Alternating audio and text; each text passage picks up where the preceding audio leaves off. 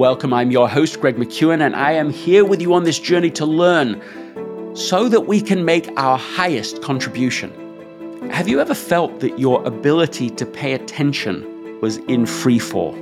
If you have, you're not alone. By the end of today's episode, you will have a better understanding of why this is happening and one specific tool that you can use to do something about it over the next two weeks. I'm going to share an insightful story from a book I've been reading, Stolen Focus by Johann Hari, and also some actionable advice, something that I'm trying to do right now, and I'm going to invite you to do it with me. Let's get to it.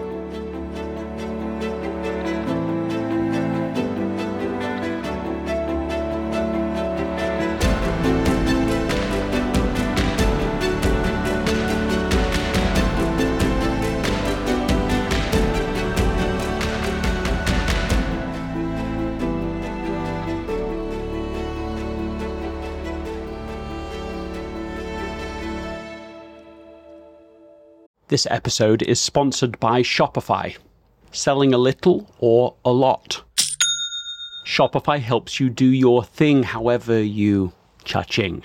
Shopify is the global commerce platform that helps you sell at every stage of your business. From the launch your online shop stage to the first real-life store stage, all the way to the did we just hit a million orders stage. Shopify's there to help you grow.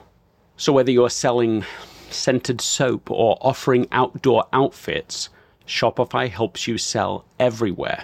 From their all-in-one e-commerce platform to their in-person point-of-sale system, whenever and whatever you're selling, Shopify's got you covered. Shopify helps turn browsers into buyers with the internet's best converting checkout, fifteen percent better on average compared to other leading commerce platforms. So sell more with less effort, thanks to Shopify Magic, which is your A I-powered all-star. In my experience with every business that I have built, including this podcast, there are breakthrough moments, and those moments are often the result of finding the right partner. And I think that's a way to think about Shopify, because no matter how big you want to grow, Shopify gives you everything you need to take control and take your business to the next level. Sign up for a one dollar per month trial period at shopify.com slash Greg, all lowercase. Go to shopify.com slash Greg now to grow your business, no matter what stage you're in. Shopify.com slash Greg. If you haven't yet signed up for the One Minute Wednesday newsletter, you can do that by going to greg mckeown dot com. It's just in the top right-hand corner. And join the now burgeoning more than one hundred fifty thousand people who've signed up so far and growing. It will help you to design a life that really matters. Soon Layman's sons jumped into his bed and he knew, with a lurch in his gut, that there was something wrong. Every morning his two boys would leap all over him and his wife, excitedly shrieking, glad to be awake for another day. It's the kind of scene you picture longingly when you imagine becoming a parent, and soon adored his sons. He knew he should be thrilled by their joy at being awake and alive, but each morning, whenever they appeared, he would instinctively stretch out his hand, not for them, but for something colder.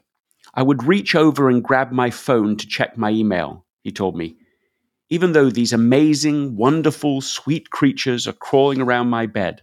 Every time he thought about it, he was ashamed. Soon had trained as a physicist, but after a while he figured he was going to have to investigate. At the Technical University of Denmark, where he is a professor in the Department of Applied Mathematics and Computer Science, what was happening, not just in physics, but in himself. I had been obsessed with how I was losing my own ability to focus, he told me. I was realizing that somehow I was not able to control my own use of the internet. He found himself mindlessly following the small details of events like the U S presidential election on social media, hour after hour, achieving nothing.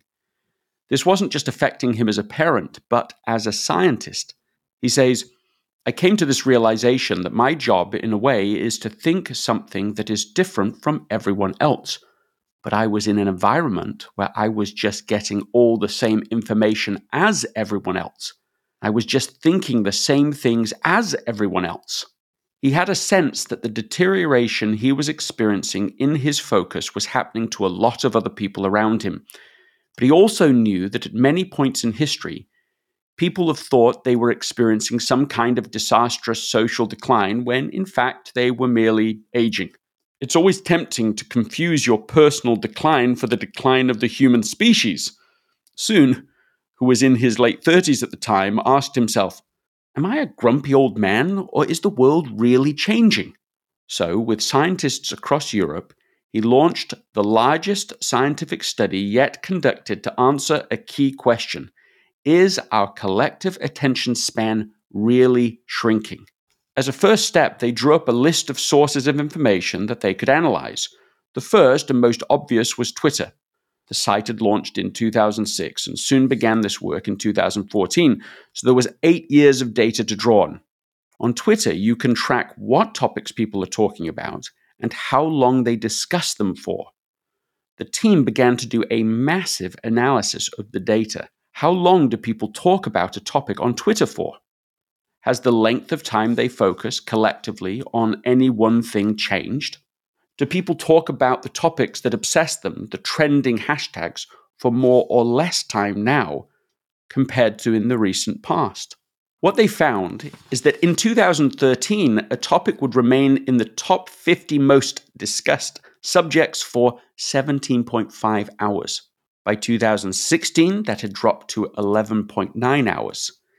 This suggested that together on that site, we were focusing on any one thing for ever shorter periods of time. Okay, they thought, that's striking, but maybe this was a quirk of Twitter. So they started to look at a whole range of other data sets. They looked at what people search for on Google. What's the rate of churn in that? They analyzed movie ticket sales. How long did people carry on going to the cinema to watch a movie after it became a hit? They studied Reddit. How long did topics last there? All the data suggested that as time passed, we were focusing less on any one individual topic. The one exception, intriguingly, was Wikipedia. Every data set they looked at, the pattern was the same. Soon said, we looked at a lot of different systems, and we see that in every system there is an accelerating trend. It is faster to reach peak popularity, and then there is a faster drop again. The scientists wanted to know how long this had been happening for, and that's when they made a really eye-opening discovery. They turned to Google Books, which has scanned the full text of millions of books. Soon and his team decided to analyze books that were written between the eighteen eighties and the present day using a mathematical technique. The scientific term for it is detecting engrams that can spot the rise and fall of new phrases and topics in the text. It's the equivalent of finding hashtags from the past. The computer could detect new phrases as they appear. Think of, say, the Harlem Renaissance or no deal Brexit. And they could see how long they were discussed for and how quickly they faded from discussion. It was a way of finding out how long the people who came before us talked about a fresh topic for. How many weeks and months did it take for them to get bored and move on to the next thing?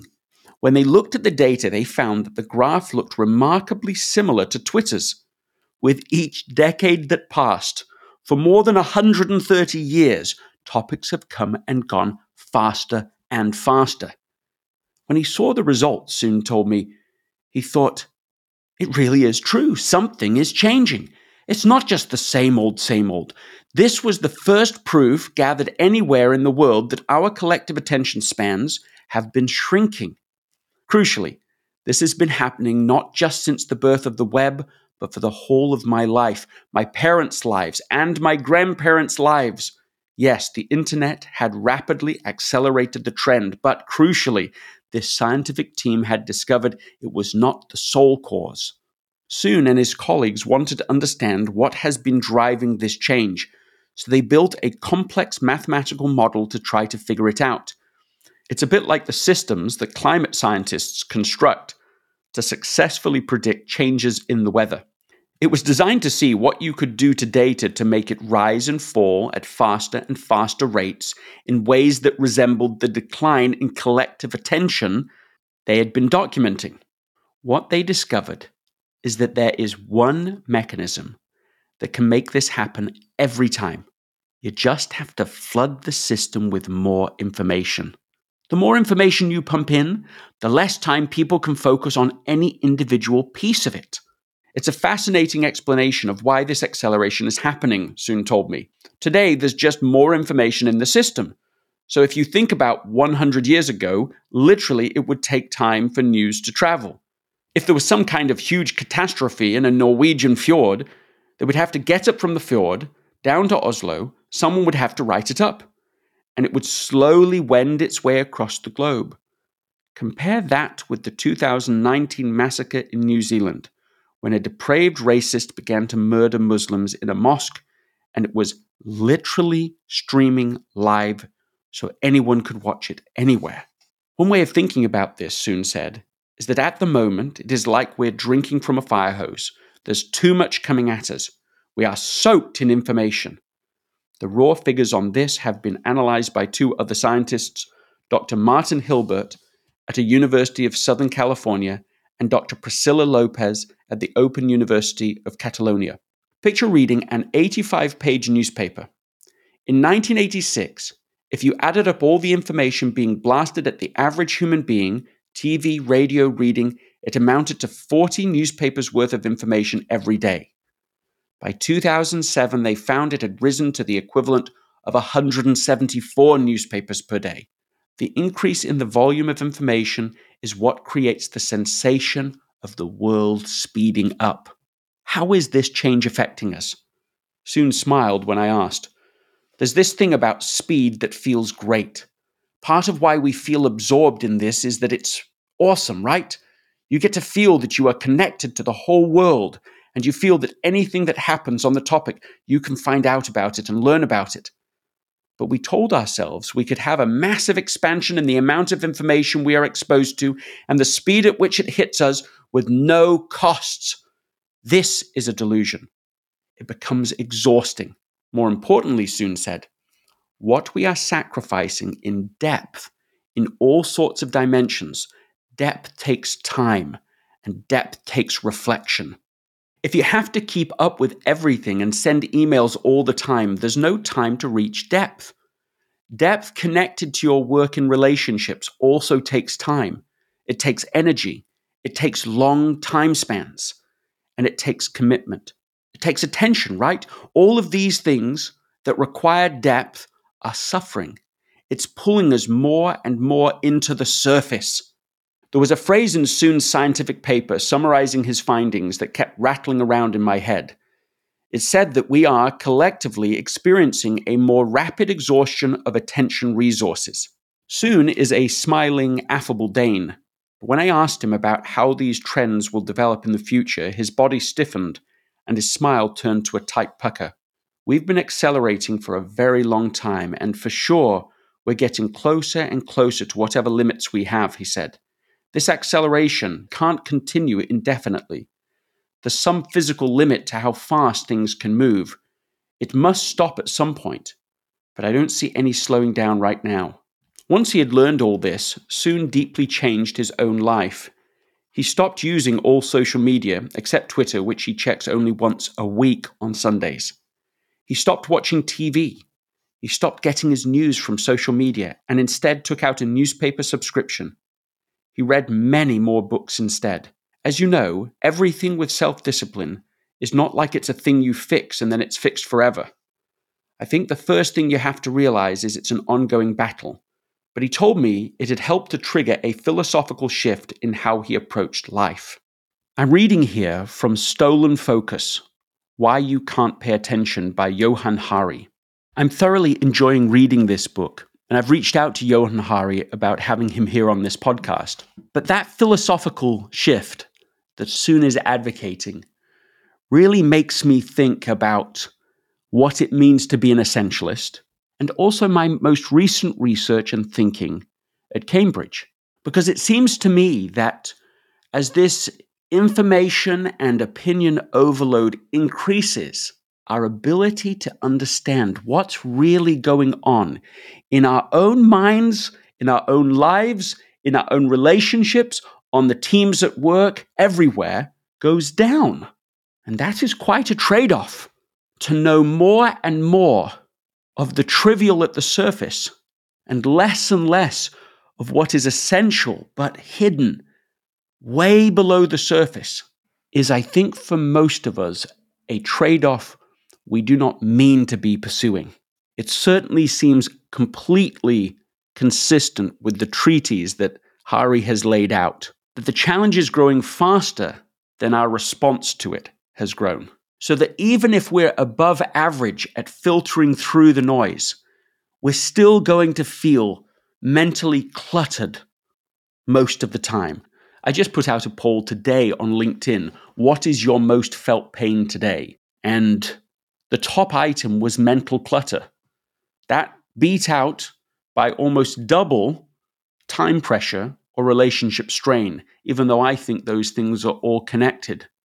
This sensation of mental clutter has tremendous ramifications for our sense of clarity, of peace, of direction, of meaning, of our ability to connect with other people.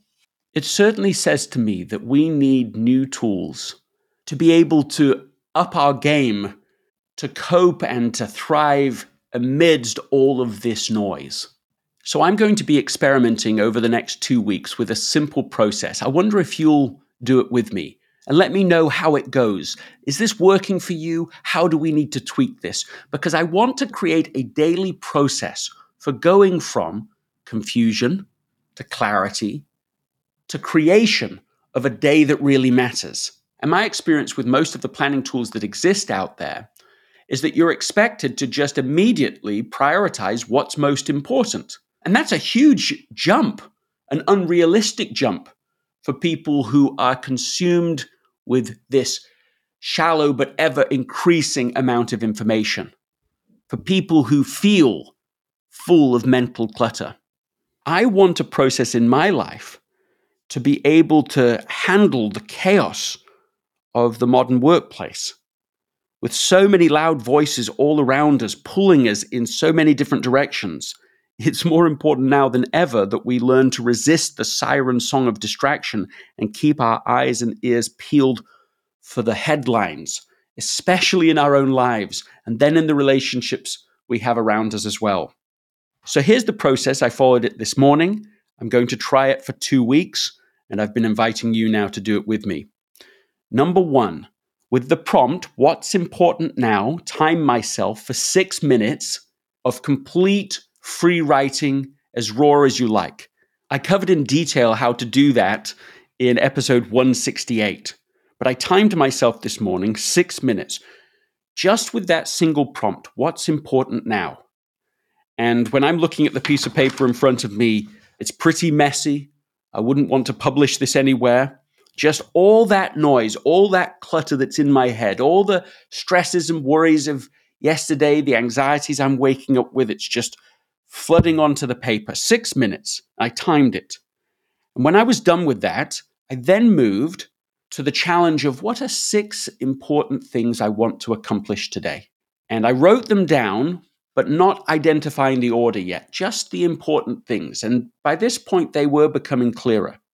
I then walked through and identified in priority order so that I have, if I only do one thing today, what is it, and so on, until I've identified the top six.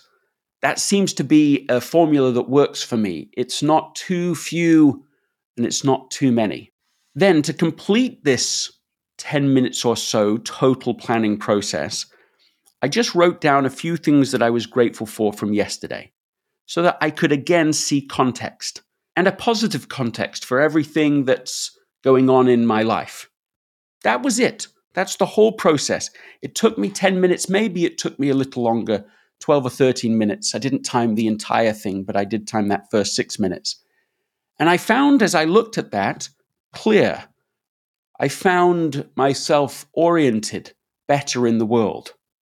And the number one thing on my list, and now I've done it, is to do this solo episode for you, to be able to help you deal with this ever-growing challenge of increased information and therefore decreased attention, and therefore a greater risk to miss the things that really matter.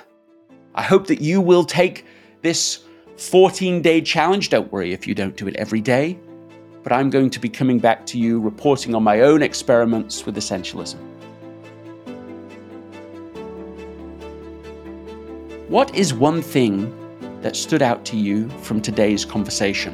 What is one thing you are going to do differently? Will you sign up and do this two weeks, take this challenge, do this little planning exercise every day?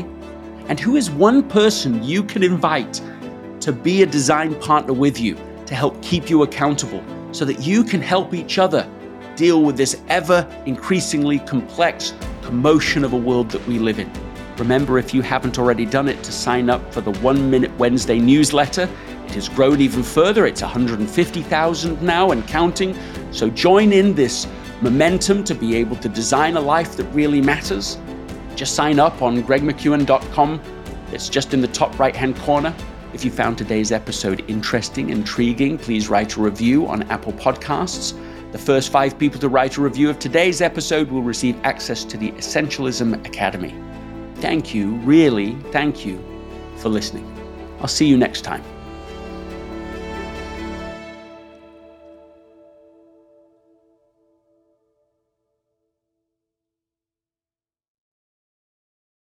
This episode is brought to you by the Yap Media Podcast Network.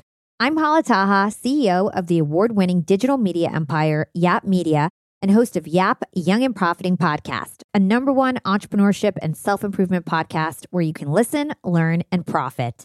On Young and Profiting Podcast, I interview the brightest minds in the world, and I turn their wisdom into actionable advice that you can use in your daily life. Each week, we dive into a new topic like the art of side hustles, how to level up your influence and persuasion, and goal setting.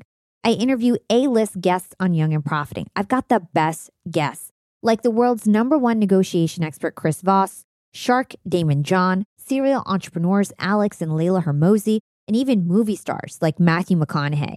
There's absolutely no fluff on my podcast, and that's on purpose. Every episode is jam-packed with advice that's going to push your life forward. I do my research, I get straight to the point, and I take things really seriously, which is why I'm known as the podcast princess and how I became one of the top podcasters in the world in less than five years. Young and Profiting Podcast is for all ages. Don't let the name fool you. It's an advanced show. As long as you want to learn and level up, you will be forever young. So join podcast royalty and subscribe to Young and Profiting Podcast, or Yap, like it's often called by my Yap fam, on Apple, Spotify, CastBox, or wherever you listen to your podcasts.